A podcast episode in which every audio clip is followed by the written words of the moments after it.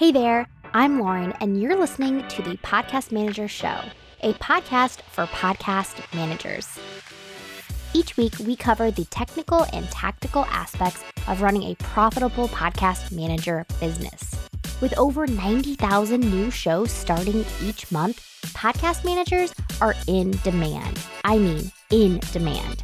And I'm here to help you land your dream clients while reaching your monthly income goals without working like crazy. Are you ready? Let's get to today's episode. Hello, hello. Welcome to another episode of the Podcast Manager Show. I am so excited that you have decided to listen to this episode today. It's going to be a good one. We are covering how to make the most out of a freelance community. So, this could be a free community that you find on Facebook, or it could be a paid group that you have anywhere, but probably Facebook. So, we're going to be talking about how to make the most out of these networking groups and what your goal could be for getting the most out of these groups. So, let's get to it. So, I think we should start off with why we should be in community with others as we grow our businesses. And it might be kind of a no brainer to you, but maybe it's not. Maybe you are used to working on your own and you actually do better when you work by yourself. And yes, we've all been in a group project situation where we had to lead the way because everybody else in our group pulled us down. But even if you work really well on your own, number one, you're probably thriving as a freelancer because a lot of what we do is on our own. But that doesn't mean that you don't need a freelance community. And in fact, the support, like the peer one on one support that you get from a community, I would argue is essential for longevity. So, yes, you can totally find success. You can totally build a business without having quote unquote biz friends, but it is harder to get through some of those mindset blocks or real life practical issues that you might face without people in your circle that are doing something similar to what you're doing. And a lot of us don't have that type of support in our real lives because we don't have maybe friends or relatives or whatnot that are also freelancers, right? I mean, we could have support from our friends and family just for what we're doing, but they might not actually really get it, right? I mean, I talk to people all the time about this, like how our friends and families, they don't really get it. And that's okay. They don't need to get it. But because of that, I think that this, you know, having a community is even more important because we don't have it in our in our real life. And then on the other hand is the networking piece of it and the fact that when we're in community with other people and we start to get to know other people and people get to know us, we land jobs, right? We get referred. And that type of peer referral can 100% make or break your business. And so if you're questioning on the importance of a freelance community, think about those two pieces of it. And I would say go all in on some sort of community so you can have the support and also the potential job leads that you get from a community. So let's talk about how you can make the most out of a freelance community. And when I'm thinking of these, I'm really thinking of Facebook because that's where a lot of these communities live. But it could be a private Slack channel that you've bought into, or it could be something else like that, right? Like these communities can be in lots of different places, but for the most part, I'm considering or I'm thinking about Facebook. So, with the goal in mind to get support, but also to present yourself as a professional to land jobs, these are the things that I want you to do and think about to get the most out of these. So, number one is be helpful be helpful to others. So don't go into a free or paid community with just yourself in mind.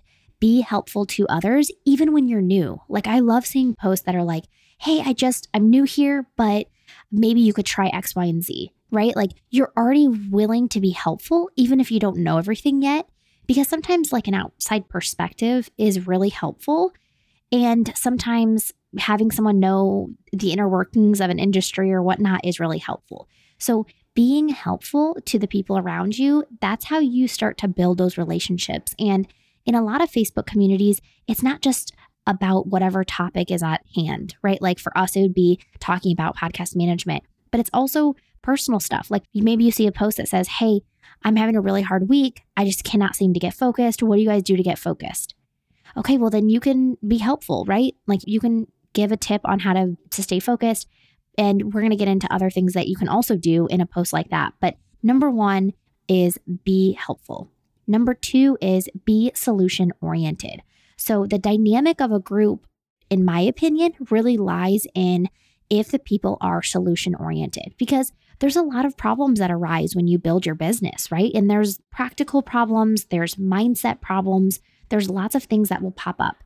And if we are kind of like, woo is me, and oh my gosh, this keeps happening and this, and we're so negative, it's so hard to grow from there, you know? And I'm not saying that you can't have bad days. I'm not saying that you shouldn't feel your feelings. Yes, feel those feelings, allow yourself to go through that whole experience, but I want you to stay solution oriented. And I think that's how you can get the most out of a community because if you're the person that's always tracking people down, it's hard to make friends that way. It's hard to network that way. And it's hard for people to see you as a professional if you're the opposite of solution oriented.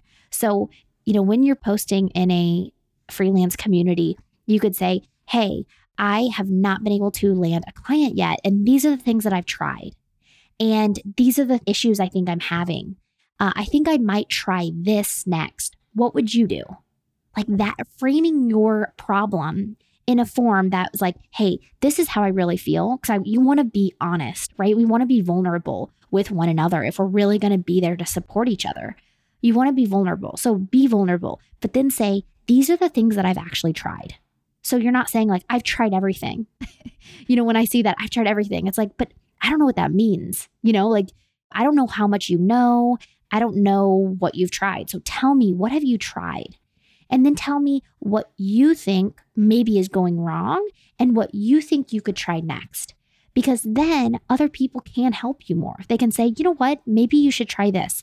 Or, yeah, try that next and let us know how it goes. Or try that with this, right? Like if you're just in a group to complain, then it's really hard for people to be helpful. And then you don't get help, right? So when you're having a problem, or when you have something good that's going on, always try to word those questions in a kind of a solution oriented way. The third one that I wanted to cover was to be compassionate. Be compassionate to yourself and be compassionate to other people. Like I said, in order for us to really genuinely support one another, we have to be vulnerable and we have to be compassionate. We have to care about each other. You know, like you don't need to be besties with everyone in a in a 2000 person group, but show that you care because that's when people will actually bond with you and you will get that type of support back when you show that type of compassion, right? Like sometimes I see people say like, you know, my like something unfortunate happened in their real life and people don't really acknowledge it. They just like will say something else or you know what I mean? Like they don't really acknowledge it. And I'm like, I think if we start with compassion and then we move on to maybe more practical, solution oriented advice, like I said earlier, then those two together is a really great way to support each other. So don't forget that each person in a group is a real human facing real human issues, some that are not as bad as the issues you face, and some that are worse. So everyone, like they say, is carrying their own burden every single day. And so being compassionate and showing that you know, hey, this is a real person goes a long way when you're looking for peer support and networking peers. The fourth one that I want you to consider when you're engaging in these freelance groups is being intentional with your time. You know, it's it's so easy to maybe get lost in these groups, which can be good with relationship building, but you want to be intentional that you're spending your time in that group wisely and you're really building those relationships instead of just like reading everything and then moving on. If you just read everything, then no one really gets to know you, even though you feel like you're part of the group, probably. No one really knows your name, you know? So you have to, even if it's tough for you, even if this type of social relationship is kind of tough for you, stretch yourself to be intentional and to put your name out there and say, Oh, I'm so glad this happened, or I'm sorry to hear this. Try, maybe try this, or put yourself out there because like I said, if you're just spending all your time reading, then you're not really building those relationships. You know, no one is getting to know you, and it's important for people to get to know you for you to be able to get the support and to potentially land jobs from those relationships. And there's other ways that you need to be intentional with your time, right? Sometimes we can get lost in Facebook groups and spend so much time in there. So make sure, you know, that you're also not getting lost and not doing, you know, some money generating activities for your business, but you're balancing this relationship building type stuff with the client work and working on your business and all of that good stuff. The fifth one that I wanted to talk about was being considerate and professional. I put these two together, being considerate and being professional, because I think they they really go hand in hand in this type of environment. So be considerate of others and their time. You know, I love when people are so freaking considerate of your time in a Facebook group. Like maybe they ask, Hey, does anyone know how to edit this way in Audacity? And someone says, Oh, yeah, I do that all the time. And they say, Oh, do you mind showing me how? It's like, Well, what do you mean? Like, jump on a 30 minute call with you and show you how I do this? Like, be considerate and know that we're all busy and say, you know, ask one simple question that they can answer and then they can say, oh, I can create a loom for you or whatever. They can come back with it. But be super considerate of someone else's time and willingness to share their information. And they will also be really considerate with you. And on that same note, don't DM people without asking. This in some communities is like a big, big, big, big, big no no. Some other communities are more okay with it. But that is not considered to be considerate is to just DM people like, hey, we're in the same group and like hit them up. Instead, ask them on a thread, hey, do you mind if I DM you? Or what I find myself doing is I like will look them up on Facebook and then I'll go over to Instagram and I'll start following them. And if I have like a professional question to ask them, you know, like I'm I want to pitch them for my podcast or I want to hire them in some way, I'll go through their website or I'll go through something on Instagram. I don't just DM them from a Facebook group. Do you know what I mean? So always ask people before you DM them. And some people won't mind at all if you DM them without asking, but some people will. And so just play it safe, be considerate, ask them if it's okay if you can DM them. And if you don't really want to go that route, then like I said, contact them in another way outside of just saying, just cold DMing them from a Facebook group. Okay, here is my last and final tip for you on getting the most out of freelance groups. This one is coming straight from my failures and successes, and that is to be humble and allow yourself to grow. So, if you're familiar with my story, I started my first business in 2012. It was an MLM. Didn't loved it for a couple months and then did not love it so much for the couple of months I continued to do it. But then from there, I created a vegan cookbook did lots of things that never got off the ground until I started as a podcast editor on Upwork. But I shortly after failed at that in my eyes. I quit. And a couple months later, I met Michaela Quinn and decided to join her program, which teaches moms how to become freelancers in 2018. So, when I was deciding on whether or not to join her program, I told myself that if I was going to do this and I was going to spend the money, I absolutely had to humble myself because I recognized that that was one thing that was really getting in my way. When I had developed my vegan cookbook, well, it was like recipes. I don't want, I shouldn't say it's a cookbook. It was like recipe videos. But when I had developed that, I didn't talk to anyone else in like the vegan space. I wasn't in like a vegan community. Granted, that was back in 2014 and like Facebook groups weren't as big.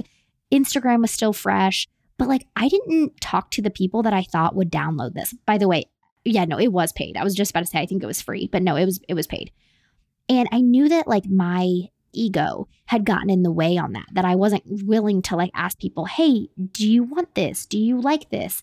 And so when I was considering becoming a freelancer, I thought I really need to acknowledge that I don't know what I'm doing and that it's just easy for me to be confident. And I knew that that would get in my way with this. And so I went into that this experience to become a freelancer very very humble. And I was like I'm not going to promote myself into knowing what I'm doing until I really know what I'm doing. And so it was a it was honestly a struggle because like I said I'm just naturally confident and it really can get in my way because then I'm like, I can feel comfortable, but then not have the strategies to back that up. So, being humble and allowing yourself to grow is really, really essential for your business and for you to connect with people. Like, if you're brand new and you go into a group and you're not humble and willing to learn, no one's really going to connect with you. They're going to think, oh, he or she has got all of their ducks in a row. They're great. They don't need help. They don't need me. They don't need jobs. And you're like, no, wait a second. I might talk a big game or I might look like I have my stuff together, but like I still have struggles. I need people in my corner. I need people to re- refer me, right? Like we all need that might be what you're thinking. So make sure that you're staying humble and honest about where you're at so you can continue to grow. And people aren't just like, nope, she is set. she is set. And then allow yourself to grow so people can see, you know, you started here and a couple months later, oh my gosh, guys, guess what's happening? X, Y, and Z is happening. I've landed clients. I'm at 3K a month, blah, blah, blah. And then, you know, a couple months later, you're like, oh my gosh, you guys finally hit 5K or whatever, whatever. And, you know, I finally landed, I finally have a client that's like an ideal fit or whatever it may be. And people can see how you've grown. They can see how you've built your business and they're in it for the ride. And so you're building those relationships, but also people are like, oh, cool. You know, she must know what she's doing now. And you balance those two things of being connected with the person as a peer, but also being professional and showing how you've grown so that if they have a client that isn't a good fit for them, then they can refer you, or in some other way, they can refer you for a job opportunity. I hope that these tips that I've shared today give you some things to consider when you are building relationships with your peers on Facebook or wherever, but in freelance community. So if you're looking for a community, you can join my free Facebook community, which is the Podcast Manager Mastermind, and we will put that link in the show notes, or whatever other freelance community that you are in on Facebook. I hope that these have given you some ideas, some things that you can implement into how you're networking and how you're building relationships with others so, so that you have that support to help you build your business.